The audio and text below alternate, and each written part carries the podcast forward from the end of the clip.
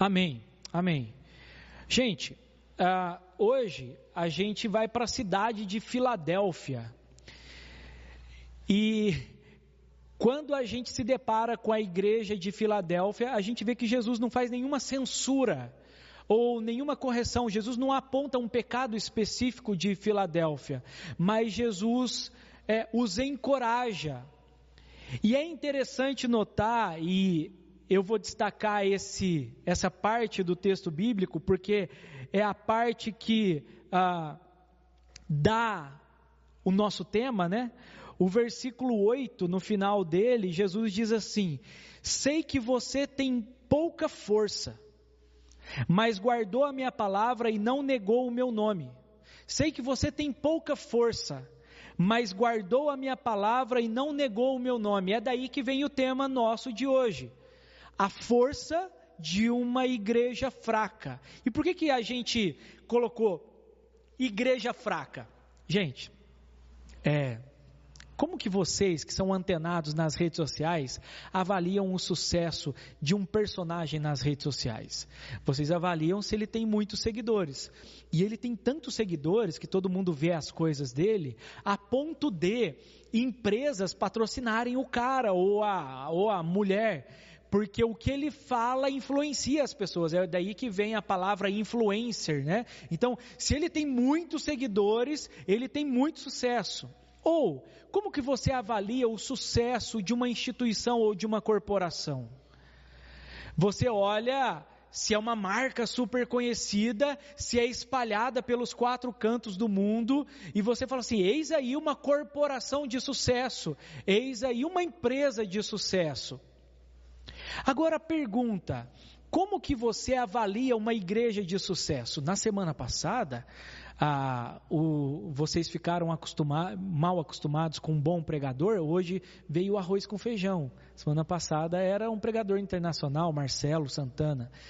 E aí, quando a gente olhou para a igreja de Sardes, Sardes tinha fama de estar vivo, mas estava morta. E quando a gente foi para os bastidores de uma igreja de sucesso, a gente percebeu que ela tinha sucesso exterior, mas dentro havia morte. Aí eu te faço uma pergunta: quais são os parâmetros que você usa para dizer que uma igreja é uma igreja forte ou não? É uma igreja poderosa no que diz respeito ao Evangelho ou não? Quais parâmetros você usa? Quando você olha para, como diz a música, igreja pequena, onde Deus falava, tem um hino antigo assim, ah, muito gostoso, adoro esse hino. Como que você avalia a igreja? É, quando, a igreja é pomposa, grande, uma mega igreja com milhares de pessoas, você já aponta assim, aí está uma igreja forte. Será?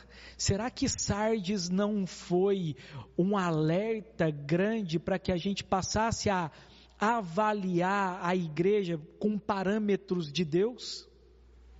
O próprio Jesus está falando que Filadélfia era uma igreja de pouca força, mas Jesus não quer dizer com a expressão pouca força, ou em outras versões, pouco poder, porque o texto grego original é dinamis, de força, poder. Jesus não quer dizer que a pouca força de Filadélfia se traduzia numa igreja fraca e ruim. Nós colocamos a força de uma igreja fraca Sim, para chamar atenção, mas também para dizer que muitas igrejas consideradas fracas aos olhos dos homens são fortes diante de Deus. E quando a gente vai para o texto bíblico, a gente percebe uma coisa central que vai ser base para nossa reflexão, para o nosso fortalecimento, para que nós sejamos uma bênção no mundo. E o que que é?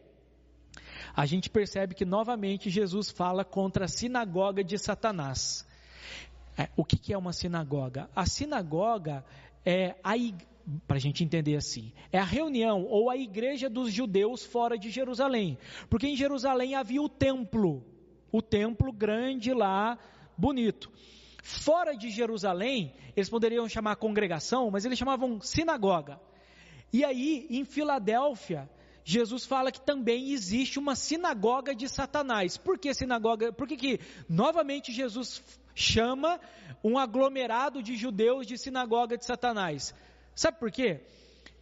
Porque os judeus receberam o que a palavra de Deus diz, os oráculos divinos, nas palavras do apóstolo Paulo. Os judeus receberam as primícias de Deus, receberam a revelação inicial de Deus, ao, ao passo de Deus os chamá-los para caminhar com Ele. E como diz Deuteronômio, não porque eles eram a nação mais poderosa dentre todas, mas foi a escolha de Deus, independente de qualquer coisa, para que Deus mostrasse neles a glória de Deus. Mas nesse momento da história, por volta ah, do ano 80, 90, depois de Cristo, ah, nesse momento da história, esses judeus, já com uma, digamos assim, para a gente entender, já com uma religião bem estabelecida, eles fazem parte do Império Romano, como os cristãos também, mas eles recebem aquele salvo-conduto, eles recebem aquela liberdade para continuarem como judeus, debaixo da doutrina da Pax Romana, ou da paz romana, que eles não vão impedir as pessoas de exercerem a sua religiosidade, mas ao mesmo tempo os historiadores dizem que muitos desses judeus assimilavam o poderio romano para terem privilégios sociais. Então, é contado para nós que muitos desses judeus faziam parte, com o dedo cruzado para trás, de, de alguns cultos ao imperador, para que eles tivessem benefícios sociais, mesmo que isso colocasse em xeque a fidelidade deles a, a Deus. E esses judeus estavam condenando os cristãos, dizendo assim: ei, Tá? E, e, eles falam que são judeus, mas eles não são, não. Pode pegar eles de jeito. Eles não são judeus, eles são dissidentes, eles é, não são da nossa linhagem, eles não têm nada a ver com o nosso povo. E aí preste atenção.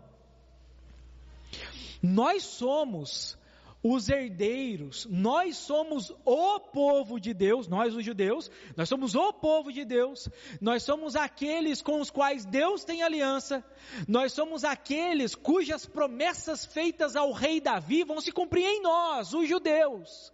Nós somos aqueles que têm as bênçãos declaradas de Deus sobre nós. E aí, os cristãos eram perseguidos, muitos que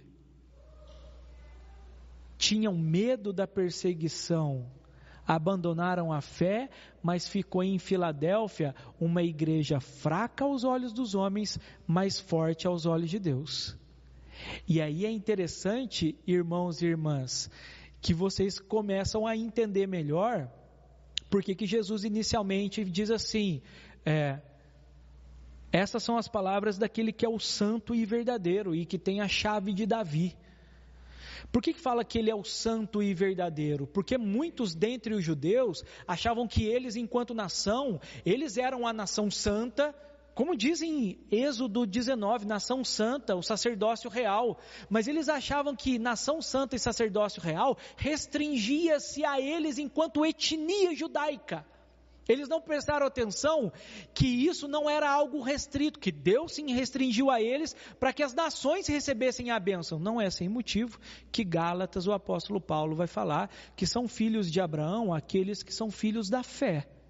Porque Abraão creu em Deus e isso foi declarado a ele como justiça.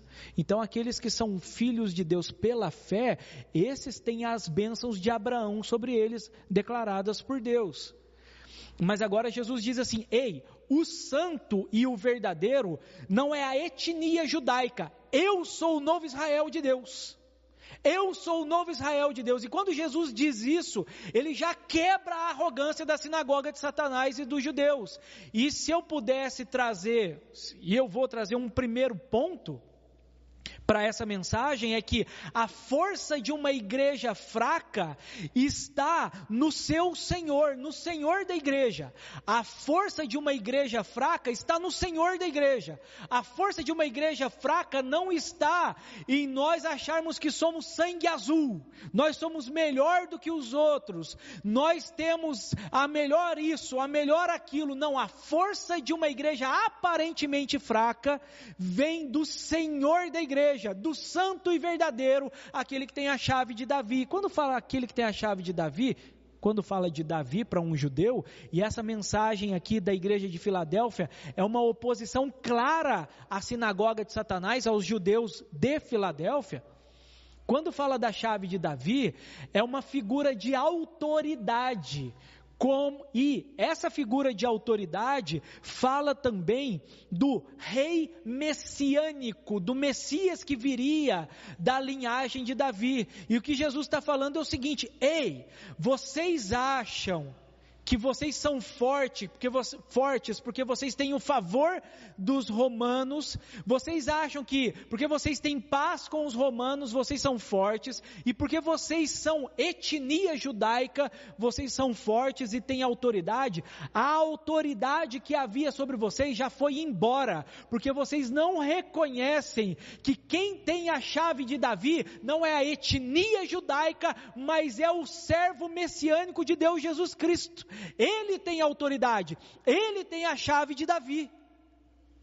Então, o que João, aqui instruído pelo anjo, que Apocalipse mostra, está fazendo com a igreja de Filadélfia, é dizer para eles assim: ei, não caiam nessa. Eu sei que é, muitas vezes vocês podem ser seduzidos a dar um passo atrás e abandonar o Messias, porque estando com o Messias vocês são perseguidos. Vocês são tentados a dar um passo atrás e tornarem-se sinagoga de Satanás. Não façam isso, sabe por quê? Porque aquele que tem a chave de Davi, o santo e verdadeiro, é Jesus.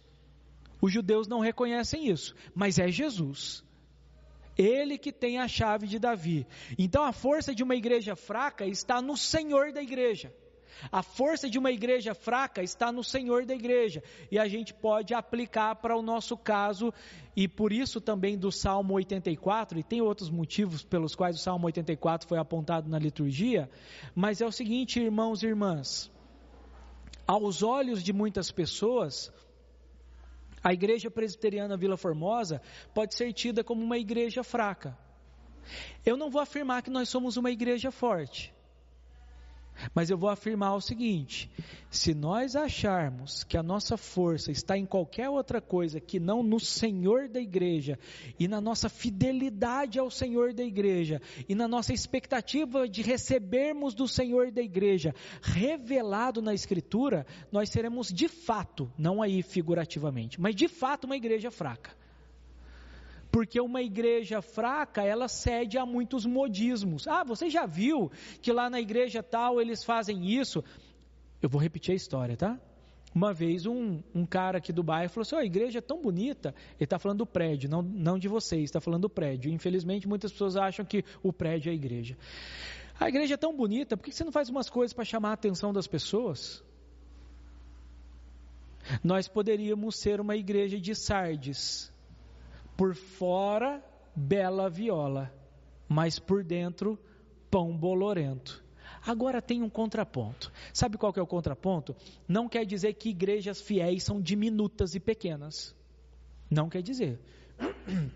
Quando a gente olha para a Escritura, a gente vê igrejas fiéis em determinados momentos. Por exemplo, a gente pode falar do grande avivamento pelo derramar do Espírito em Atos capítulo 2.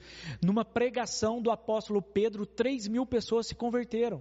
Eu tenho expectativa, é, e irmãos e irmãs, ainda não está na hora de falar de despedida da minha parte, mas eu tenho expectativa de ver Vila Formosa com 100, 200, 300, 400, 500 membros, com a necessidade de plantar igreja em outro lugar. Sabe por quê? Porque tem muita gente nesse bairro.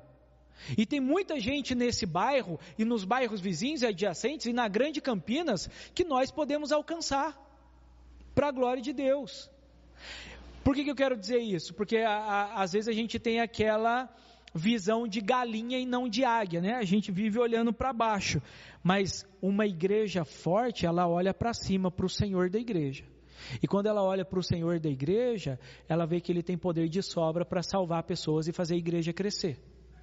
No caso, Filadélfia era uma igreja pequena e simples, mas fiel. E a força dela, num primeiro momento, vem do Senhor da igreja. Num segundo momento, a força da igreja de Filadélfia está em ser parte do reino de Deus. A força dessa igreja fraca aos olhos, das, aos olhos das pessoas, essa igreja sem um poder, sem pomposidade, sem glória externa, sem um bom marketing, a força dessa igreja está em ser parte do reino de Deus. E aí é interessante, porque o texto bíblico diz assim: é, fala de Jesus como santo e verdadeiro, aquele que tem a chave de Davi, e o que ele abre ninguém pode fechar, e o que ele fecha ninguém pode abrir. Eis que, é, conheço as suas obras, eis que coloquei diante de você uma porta aberta que ninguém pode fechar. Sei que você tem pouca força, mas guardou a minha palavra e não negou o meu nome. De novo, uma clara oposição à, sinagoga de Satanás e aos judeus de Filadélfia. Por quê? Porque os judeus achavam que a chave de Davi estava nas mãos deles. Porque eles são etnia, eles são povo de Davi. Eles, os, os ancestrais deles, foram governados pelo grande rei Davi e depois por Salomão. E depois houve a divisão do reino, mas eles se acham aquela semente de Davi e eles acham que a autoridade está neles como etnia. Irmãos e irmãs, a nossa autoridade, a nossa relevância, a nossa ação no mundo não está no fato de, embora eu ame ser presbiteriano do Brasil, mas não está na placa presbiteriana do Brasil. Não está nem mesmo no fato de nós, tradicionalmente, sermos igreja reformada, mas está no fato de que esse Jesus, que tem a chave de Davi, a autoridade do reino messiânico, ele abre para nós uma porta que instituição nenhuma pode fechar. Um governo, pessoas dizem aí, um governo que persegue a igreja não pode fechar as portas do reino para que novas pessoas entrem pelas portas do reino. Quem tem a chave de Davi é Jesus Cristo. Ontem eu li um relato do pastor Luiz Saião, de São Paulo, pastor Batista, ele falando para orarmos por Cuba, e aí uma pessoa perguntou: "E como que é o evangelho em Cuba?" Ele explicou que em Cuba novas igrejas não podem ser abertas. As igrejas que já haviam, elas permanecem existindo, novas igrejas não podem ser abertas. Então, existe sim uma perseguição contra o evangelho em Cuba. E aí ele termina dizendo assim: "Mas o evangelho tem crescido" mas os cristãos têm crescido. Sabe por que, que os cristãos têm crescido? Porque o governo totalitário e ditatorial de Cuba não tem a chave de Davi, eles não têm a autoridade de abrir o reino messiânico, eles não têm autoridade para cercear e limitar o reino de Deus. É por isso que em Cuba, na China, nos países islâmicos, onde quer que o evangelho seja perseguido, Cristo continua tendo a chave de Davi e abrindo o reino para quem ele quiser. Louvado seja o nome do Senhor por isso. Essa é uma mensagem para os irmãos de Filadélfia e que nos enche de, nos enche de esperança, nos enche da unção do Espírito Santo e deve fazer-nos sermos instrumentos dele no mundo. E aí, irmãos e irmãs, se você tem dúvida da interpretação, eu estava compartilhando com o William, o pastor eh, lá de São Carlos, com quem eu tenho feito essa série. E aí eu falei para ele, cara, se a gente tinha dúvida de que Jesus está agora batendo nos judeus, nos religiosos judaicos, na pretensão deles de achar que eles tinham a chave de Davi, veja o que diz aqui Mateus 23, 13, diz assim: Ai de vocês, mestres da lei e fariseus hipócritas, vocês fecham o reino dos céus diante dos homens, vocês mesmos não entram nem deixam entrar aqueles que gostariam de fazê-lo. Eles achavam que tinham a chave do reino. Na verdade, quando Jesus diz aqui em Mateus 23 que eles fecham, é porque eles deixam de confessar que o Messias já chegou e que o Messias tem total autoridade para abrir o reino. Então, irmãos e irmãs, se num primeiro momento a força de uma igreja fraca aos olhos humanos está no Senhor da igreja, num segundo momento, a força de uma igreja fraca está em ser parte do reino de Deus e cidadãos do reino, porque o rei do reino abriu as portas, e é uma porta que ninguém pode fechar. E aí, trazendo ainda mais para a nossa realidade, ô oh, gente, pela pregação do santo evangelho, Deus dá autoridade a mim e a você para abrirmos as portas do reino de Deus para as pessoas. O catolicismo romano se degenerou num dado momento por dizer que a igreja é a mãe dos fiéis, no sentido de que apenas o clero tem a capacidade de abrir as portas do reino para as pessoas. Num ponto, a igreja católica romana incorreu no mesmo erro dos judeus declarados aqui ah, na cidade de Filadélfia. Porque acreditem ou não, se você é um servo e uma serva de Deus, que foi alcançado pelo santo evangelho de Jesus Cristo, morto na cruz para perdão de pecados e ressuscitado ao terceiro dia, a unção do Espírito Santo repousa sobre você e Cristo compartilha com você e comigo a autoridade de termos a chave de Davi que abre o reino para que pessoas entrem. Isso é fantástico, isso é maravilhoso, isso é glorioso. Isso é glorioso. Veja o que Deus pode fazer através de homens e mulheres pequenos e fracos como nós. É por isso que a força de uma igreja fraca está no fato de ser de serem parte do reino de Deus, cidadãos, cidadãs do reino de Deus e, consequentemente, receberem autoridade para abrirem o reino diante das pessoas. É algo fantástico, fabuloso e glorioso e também grande responsabilidade. Porque eu não quero ser como escribas e fariseus hipócritas, que acham que têm a chave, mas que na verdade não têm e acabam fechando o reino para as pessoas.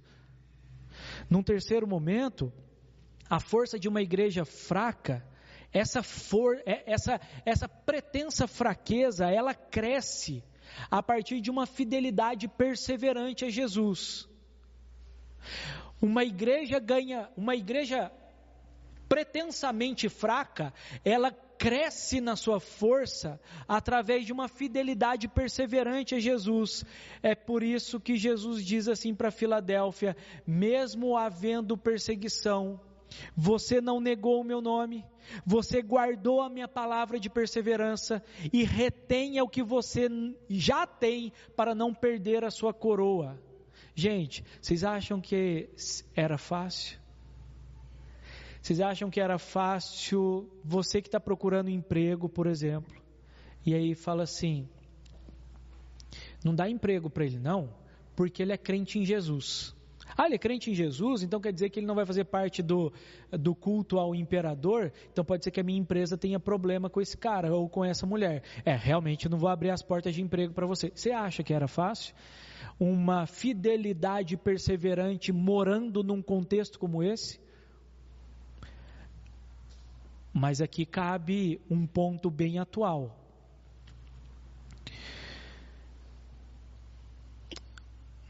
Na sociedade que nós vivemos, talvez se você tiver uma fidelidade perseverante e pública, por exemplo, eu vi o pastor da Igreja Esperança de Belo Horizonte e filósofo Guilherme de Carvalho dizer assim: Ok, Burger King, vocês fizeram essa, essa chamada ensinando sobre o movimento LGBT para crianças. Ok, vocês podem fazer isso. Poder fazer, pode.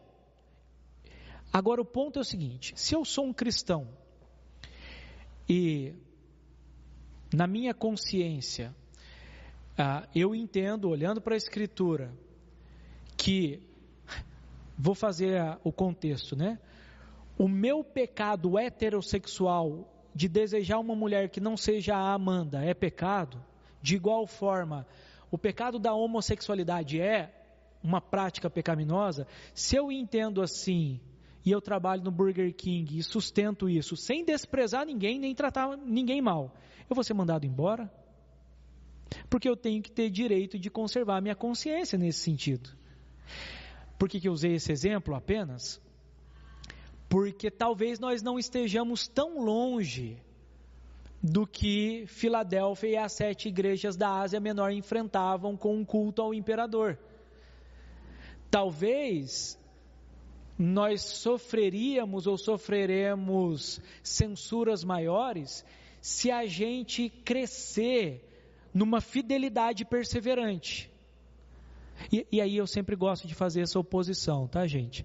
E é, eu acredito que da mesma forma que crentes fiéis a Jesus sofrem, ah, é, é, são seduzidos e tentados com o pecado heterossexual, como eu usei, por exemplo, crentes em Jesus são tentados com o pecado da homossexualidade.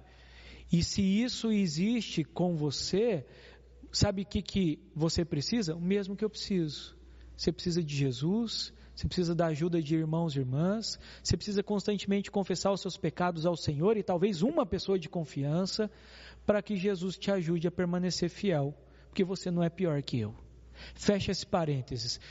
Uma igreja pretensamente fraca tem a sua força crescida numa fidelidade perseverante. E aí eu pergunto para nós, quando a nossa fidelidade a Jesus é colocada em xeque, é colocada em em choque, é colocada em tensão.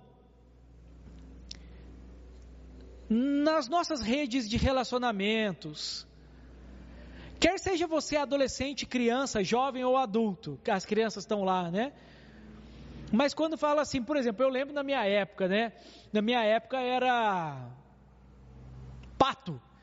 O menino que não ficou com nenhuma menina era chamado de pato. Aí, o patão, Hoje em dia, sei lá como é que, como é que fala, né? É o pato.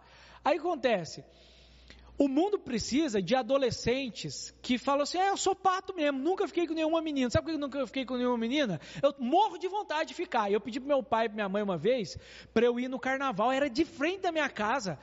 Nossa, eu queria ir no carnaval para ver se rolava alguma coisa com a menininha, sei lá. É, eu estava doido, hormônios à flor da pele, sei lá, só esbarrar eu já ia sentir bem. Eu queria ir, meu pai e minha mãe não deixaram, não deixaram, não deixaram. Tem uma vez que meu pai e minha mãe falaram assim, tá bom, se quiser, então vai. Aí parece que o Espírito Santo pesou umas 15 toneladas no meu coração. Eu falei assim, não vou não. Não fui. Mas por que eu estou falando isso? Porque o mundo precisa de adolescentes, por exemplo, que falam assim, cara, eu morro de vontade de ficar com aquela menina, que a menina está dando mole para mim. Nossa, morro de vontade, mas quando eu olho para a palavra de Deus, eu vejo que o ser humano, ele tem uma dignidade muito grande. E Jesus não quer que eu fique com essa menina e descarte. Jesus quer que eu construa relacionamentos com base em aliança. Jesus quer que eu esteja com a menina quando eu tiver capacidade mesmo, de alguma forma, hum, não completamente, mas iniciar um namoro de uma forma que eu consiga pagar minhas contas e dar alguma coisa para essa moça. O mundo precisa de gente assim. Sabe por que eu estou usando esse exemplo? Porque uma igreja pretensamente fraca, ela cresce quando pessoas de todas as idades essa força cresce quando pessoas de todas as idades têm uma fidelidade perseverante, permanecem fiéis a Jesus mesmo em meio a grandíssimas oposições. Agora, se a nossa igreja não cresce nessa força, o pecado é nosso. E Jesus não está fazendo uma advertência contra a Filadélfia, mas nesse momento o pregador está usando uma um incentivo, um encorajamento de Jesus, falou assim, ó, vocês não deixaram mesmo, você não negou o meu nome, você guardou a minha palavra de perseverança, e eu vou dizer para você, um alerta, né? Jesus fala para Filadélfia, retenha o que você já tem, não abandone o evangelho, retenha o que você já tem. Então, irmãos e irmãs, retenha o que vocês já têm, o evangelho tem sido pregado, a escritura está cheia de evangelho, de boa notícia. Boa notícia quando eu digo que é de Gênesis Apocalipse aponta para a salvação em Cristo. Retenha o que você já tem. O chamado de Jesus para nós, Igreja Presbiteriana Vila Formosa, é: nós queremos crescer na força que vem do Senhor, cresça numa fidelidade perseverante. E por último, uma igreja a força de uma igreja fraca permanece, a força de uma igreja fraca permanece forte. Essa força aumenta e ela permanece debaixo dos cuidados e bênçãos de Jesus. Debaixo dos cuidados e bênçãos de Jesus. E de onde eu tiro isso? Jesus disse para a igreja de Filadélfia que eles seriam preservados na tribulação. Uma igreja pretensamente fraca aos olhos dos outros, ela permanece forte, porque ela permaneceu na palavra de Jesus, e por ter permanecido na palavra de Jesus, quando a tribulação nos alcança, nós permanecemos, somos preservados na tribulação. Outra coisa, interessante, né? A figura do templo é uma figura muito própria e clara para os judeus. Mas agora Jesus faz uma promessa à igreja de Filadélfia, que permanece fiel a ele, dizendo que eles, mesmo sendo considerados fracos por serem um grupo pequeno, eles seriam colocados como um, um pilar no templo de Deus. Jesus está dizendo assim: eu, como rei messiânico, abri para vocês a, as portas do reino com a autoridade da chave de Davi que eu tenho, e vocês vão permanecer comigo para sempre. Vocês serão um pilar no templo do meu Deus. O que os judeus acham que eles são o povo do templo, e de fato são, e que por causa da etnia deles, e por causa da religiosidade deles, e por causa dos pretensos merecimentos deles, eles vão permanecer no templo do Senhor, e é por isso que a gente usou o Salmo 84, mais vale um dia nos seus átrios do que mil fora deles. A presença nos átrios do Senhor pertence àqueles que entram nos átrios por intermédio de Cristo. A presença de Deus permanece com aqueles que são tornados pilares estáveis no templo do Senhor por causa de Jesus Cristo. A esperança está em Cristo. Então, num quarto momento, uma igreja, a força de uma igreja fraca permanece debaixo dos cuidados de Jesus, porque é Ele que preserva a igreja na tribulação, é Ele que faz da sua igreja uma coluna no templo, e é Ele que faz com que a igreja seja reconhecida pelo nome dEle. Eu tenho meu nome cravado em vocês. E é Ele que promete a essa igreja preserva essa igreja para que quando a Jerusalém celestial, quando o céu se conjugar com a terra, nós viveremos uma nova criação restaurada. Quem garante isso é Jesus. E uma igreja que é pretensamente fraca, mas que no fundo é forte, ela é forte porque ela permanece debaixo dos cuidados de Jesus ela sabe que nós mesmos, por nossa força e por nosso mérito, nós não conseguimos permanecer. Mas debaixo dos cuidados de Jesus, a gente vai ser estável e firme como um pilar no templo do Senhor. E as bênçãos da nova criação são destinadas a nós. Essa é a palavra do Senhor para a igreja de Filadélfia que tinha pouca força, mas era forte no Senhor tinha pouca força e pouco poder aos olhos dos outros, mas no Senhor ela era muito forte. E a esperança minha, e eu encerro a mensagem dessa forma, é que eu não tenho registro histórico do que, que aconteceu ah, no presente próximo da igreja de Filadélfia, quando essa mensagem foi destinada a eles. Provavelmente Filadélfia permaneceu por anos como uma comunidade, uma igreja pequena, mas uma igreja fiel que certamente foi uma bênção, não apenas para a Ásia Menor, mas para todo o mundo. Mas a minha esperança é que nesse momento favorável que nós vivemos, nós sejamos uma igreja que recebe forças do Senhor e recebendo forças do Senhor, nós cresçamos, não para a nossa própria glória, mas para a glória de Deus.